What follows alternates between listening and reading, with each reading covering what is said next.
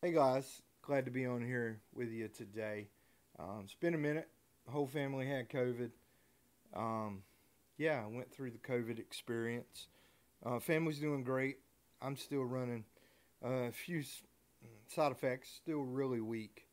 No energy. I ask you to pray for that. Also, you'll notice that background's a little bit different and give you guys kind of a update on where uh, me and my family are recently resigned the church that we were at. I was serving on pastoral staff. Um, nothing happened, nothing wrong. We just felt a release from the Lord that uh, it, was time for us to step down as uh, on pastoral staff. I'm not sure where the Lord is leading yet. Uh, we're praying about that. This is both exciting and anxious time in life. We'd ask you to pray for us as we begin to discern the Lord's will uh, in the direction that God is calling us um, in the future. Um, but today we're going to uh, do the podcast that I promised we would do, and that is discussing whether or not Jesus went to hell. Uh, the reason I've been asked this question often past few years is because the church I serve at and ending my service uh, at at the end of the month um, we recite the Apostles' Creed.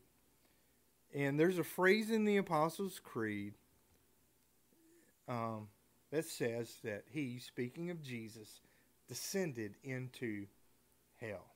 Well, what does that mean? Uh, I mean, people have questions, and rightfully so. What, what does it mean? Is this meaning that Jesus actually had to suffer in hell for our propitiation, for the propitiation of our sins, uh, for our redemption, for our atonement, did Jesus have to suffer in hell? Well, that's the question we're going to look at today. And we're going to, first, I, I, I want to say that the Apostles' Creed is one of three ecumenical creeds. And what do I mean by ecumenical creeds? Um,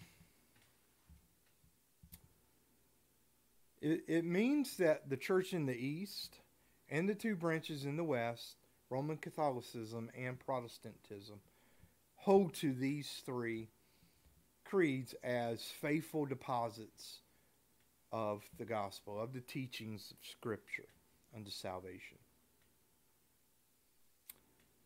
Now, there is a question on one, uh, one phrase in one of the um, creeds between the East and the West, but that's not the point of this uh, podcast today. Maybe we would do that in the future.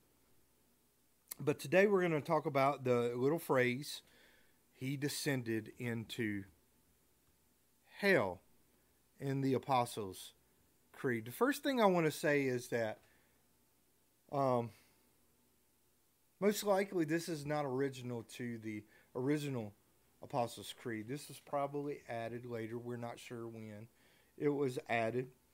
Um, but the question must arise if, if we're going to discuss this as being a the Apostles' Creed as a faithful deposit of the gospel. And by the way, as Protestants, um, when we talk about creeds or confessions, um, and I am a confessional Christian, I hold to confessions of the church. Particularly the 1689 London Baptist Confession of Faith. Uh, I would hold to. Uh, I'd be a confessional Christian. Uh, what does that mean? That means that we believe that that the creeds or the confession in and of themselves are not authoritative. The only authority um, they have is um, derived from the scriptures. Where they agree with the scriptures is where their authority comes from. They're not authoritative in and of themselves. We believe their authority comes from the scriptures, and we believe that the three ecumenical creeds, the Apostles' Creed, Athanasian Creed, and the Nicene Creed, are faithful to the scriptures. Um, and I believe that the Apostles' Creed is faithful to the scriptures, including the phrase, He descended into hell. But what does that really mean? He descended into hell. Does it mean that Jesus suffered in hell, or does it mean something else? That's the topic for today.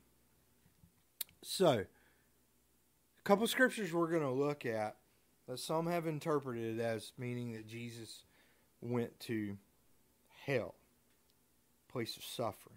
The first is found in Ephesians chapter 4, uh, and that's the main one we're going to look at. And uh, we're going to start in verse 7. But to each one of us, grace has been given as Christ apportioned it. This is why it says, when he ascended on high, talking about the ascension of Christ, he took many captives. And he gave gifts to his people.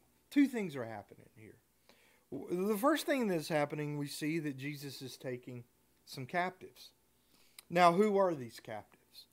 Um, I believe these captives most likely are demonic forces um, that we also see in 2 Peter 2 4 that are have been in uh, ensnared. They they um, have lost any authority that they may have had. Um, and this is for the spread of the gospel of Jesus Christ. So we see the first thing that's happening is a defensive thing that Christ is um, having demonic influences. He's holding those things captive in order to, for the spread of the gospel of Jesus Christ. And he gave gifts to his people. And this is the offensive. Uh, and we know those gifts are the apostles, the prophets, uh, the evangelists, the pastors, teachers, uh, for the building up of the body, for the equipping of the saints to do the work of the ministry so the body can be built up to maturity uh, f- with the fullness of Christ, as Paul puts it. Um, and, and then verse 9 it says, What does he ascended mean except that he also descended to the lower earthly regions. Some have taken that to mean that Jesus literally went to hell. He descended into hell. But most likely, this is speaking of his incarnation. Um, that Jesus was incarnated, he became a man, he dwelt in the earthly region as the God man and proclaimed the gospel, uh, the good news. The kingdom of God is at hand. And then he ascended back into heaven and gave gifts to the church. So, what does it really mean then when it speaks of Jesus going to hell?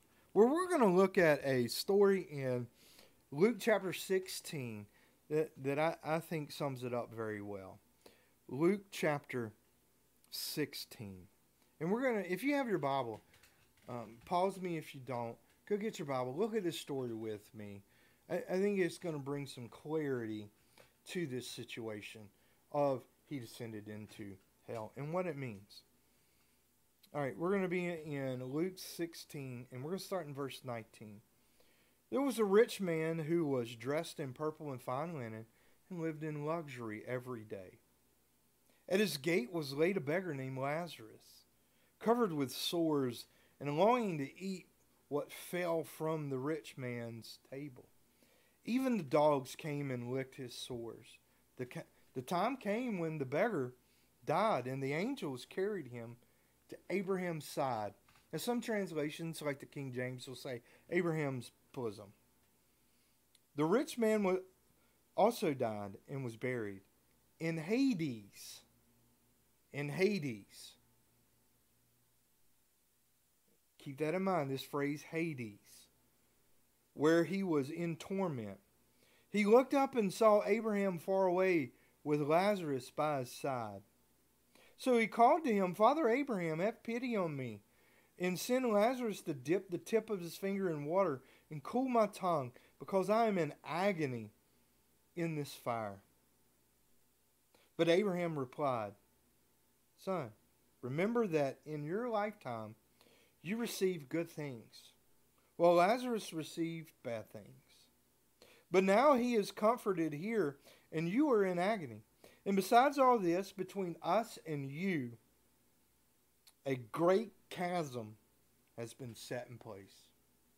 So, we see that Lazarus goes to this place called Abraham's side or Abraham's bosom.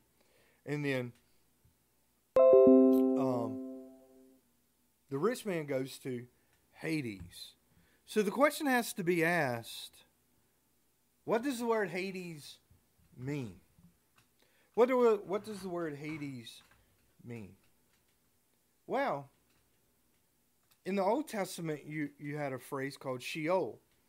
And Sheol meant the place of the dead, the grave, the place of the dead. Hades is the equivalent of Sheol from the Old Testament. And it was the place of departed souls, um, where departed souls went. Now we see here that there's two compartments in this place. And there's this great chasm in between um, a place of suffering and a place of bliss. Abraham's bosom, Abraham's side. Um, this was the place that the dead went. This was kind of like a temporary holding tank until the final judgment. Um, we see that in Revelation chapter 20 that Hades is thrown into the lake of fire. So, what has happened is the confusion comes from people thinking Hades and hell are the same thing. Hades and hell are not the same thing according to the scriptures. This is not what the Jewish worldview and the biblical worldview, those who were writing the scriptures, held to. Hades was different than what Jesus called um, hell, Gehenna, which was a large dump outside of the city of Jerusalem where things were being burned day and night. And, and Jesus pointed to this place as pointing to this is the final judgment. This is uh, a place of eternal torment, just like this place, this dump, is continually burning with fire. So is hell. But Gehenna and Hades are two different things, two different places. We see Hades is thrown into the lake of fire. It is a temporary holding tank, a temporary place until the final judgment. Okay? All right, the story goes on. Son, remember that in your lifetime you received your good things while Lazarus received bad things. But now he is comforted here, and you are in agony. And besides all this, between us and you, a great chasm has been set in place, so that those who want to go from here to you cannot. So Lazarus can't dip his finger in water and dip it on the rich man's tongue. Nor can anyone cross over from there to us. He answered, Then I beg you, Father, send Lazarus to my family, for I have five brothers. Let him warn them, so that they will not also come to this place of torment. So, this one side of Hades is a place of torment place of suffering for those who have rejected Yahweh and the teachings of the prophets um, of Moses and the prophets, which you'll see. Let him warn them so that they will not also come to this place of torment. Abraham replied, They have Moses and the prophets. Let them listen to them. No, Father Abraham, he said, but if someone from the dead goes to them, they will repent he said to them, If they do not listen to Moses and the prophets, they will not be convinced even if someone rises from the dead. So, where did Jesus go when he died? Where did his soul, his spirit go when he died? Now, Jesus speaking on the cross in Luke chapter 23 speaking to the dying thief, one of the dying thieves, Jesus says, and this thief has repented and asked Jesus to remember him. Jesus says, Today you will be with me in paradise. Paradise was also a euphemism for Abraham's bosom, Abraham's side, place of bliss. Jesus went into Abraham's bosom. He went to he went to Hades, the place of the dead. But he did not go to the place of torment of the dead. This is not where Jesus went. When Jesus said to Tetelestai on the cross, it is finished. The price had been paid. The propitiation for our sins had been paid for. Redemption had been paid for. Jesus did not have to suffer in hell, in torment. Jesus went to Hades, the place of the dead.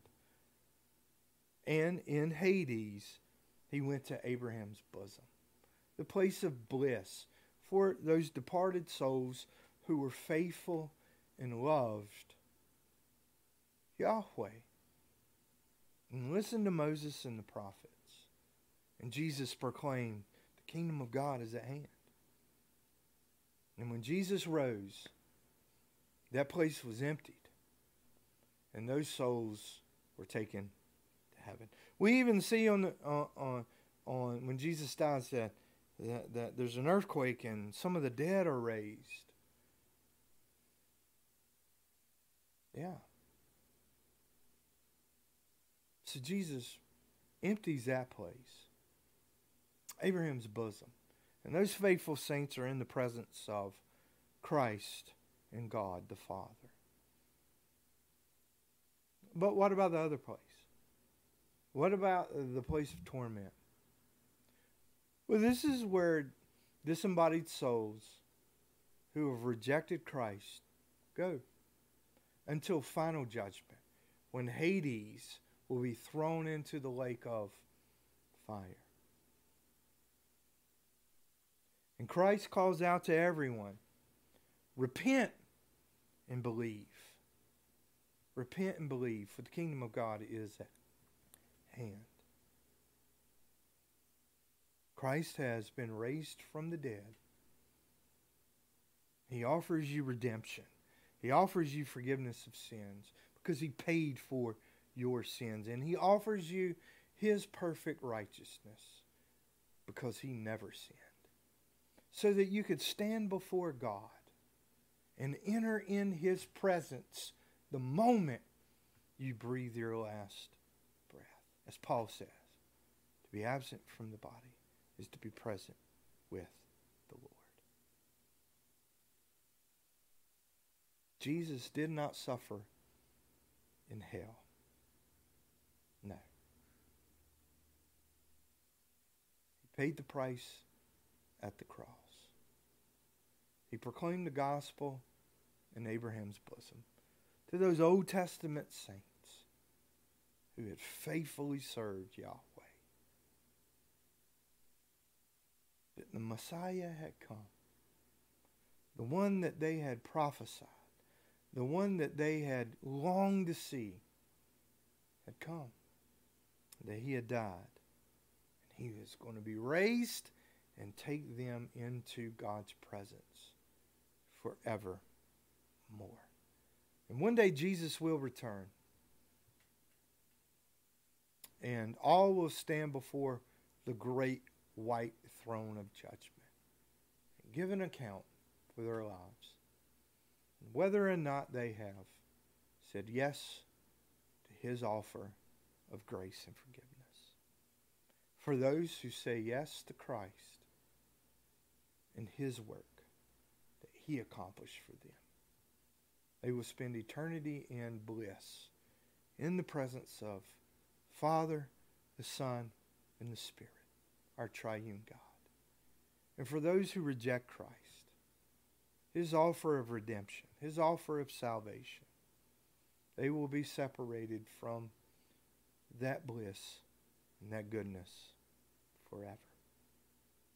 I hope this has helped you have, if you have any more questions, hey, leave a comment. We love to dialogue with you on this issue. God bless.